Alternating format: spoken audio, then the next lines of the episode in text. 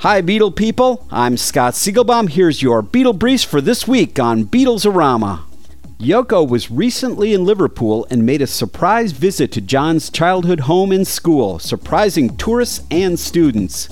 In other Yoko news, more guests have been announced for the October Los Angeles performance of the Plastic Ono Band. Guests will include Lady Gaga, Perry Farrell, Iggy Pop, Carrie Fisher, and Harper Simon. As we await the October 5th reissues of John's entire solo catalog, including the double disc of Double Fantasy, Simon & Schuster announced a new book on the making of Double Fantasy entitled Starting Over: The Making of Double Fantasy.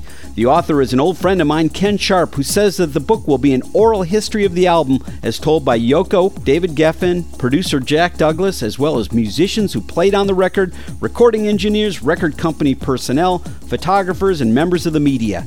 The book will be released on October 19th. Two of the Beatle boys have new projects. Dhani Harrison, son of George, has teamed up with Ben Harper and Joseph Arthur to form Fistful of Mercy. Look for a tour in October.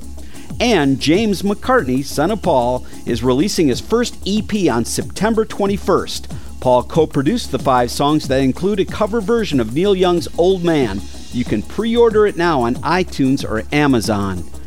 And finally, the toilet from John's house in Tittenhurst Park has sold for over $14,000 at an auction. John gave it to a vendor and told him to take it, put some flowers in it, or something.